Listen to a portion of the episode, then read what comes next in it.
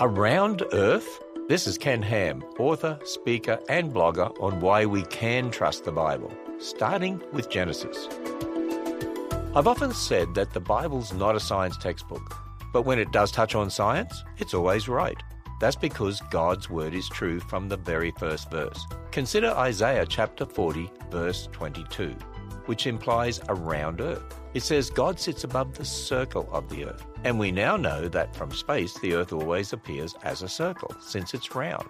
This matches perfectly with the Bible. How could Isaiah have known that the earth appears as a circle from space? Well, he couldn't.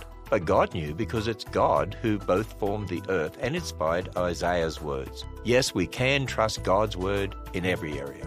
Learn more about the Bible and why we can trust what it says when you visit us at AnswersRadio.com. There's so much more to learn about the Bible at AnswersRadio.com.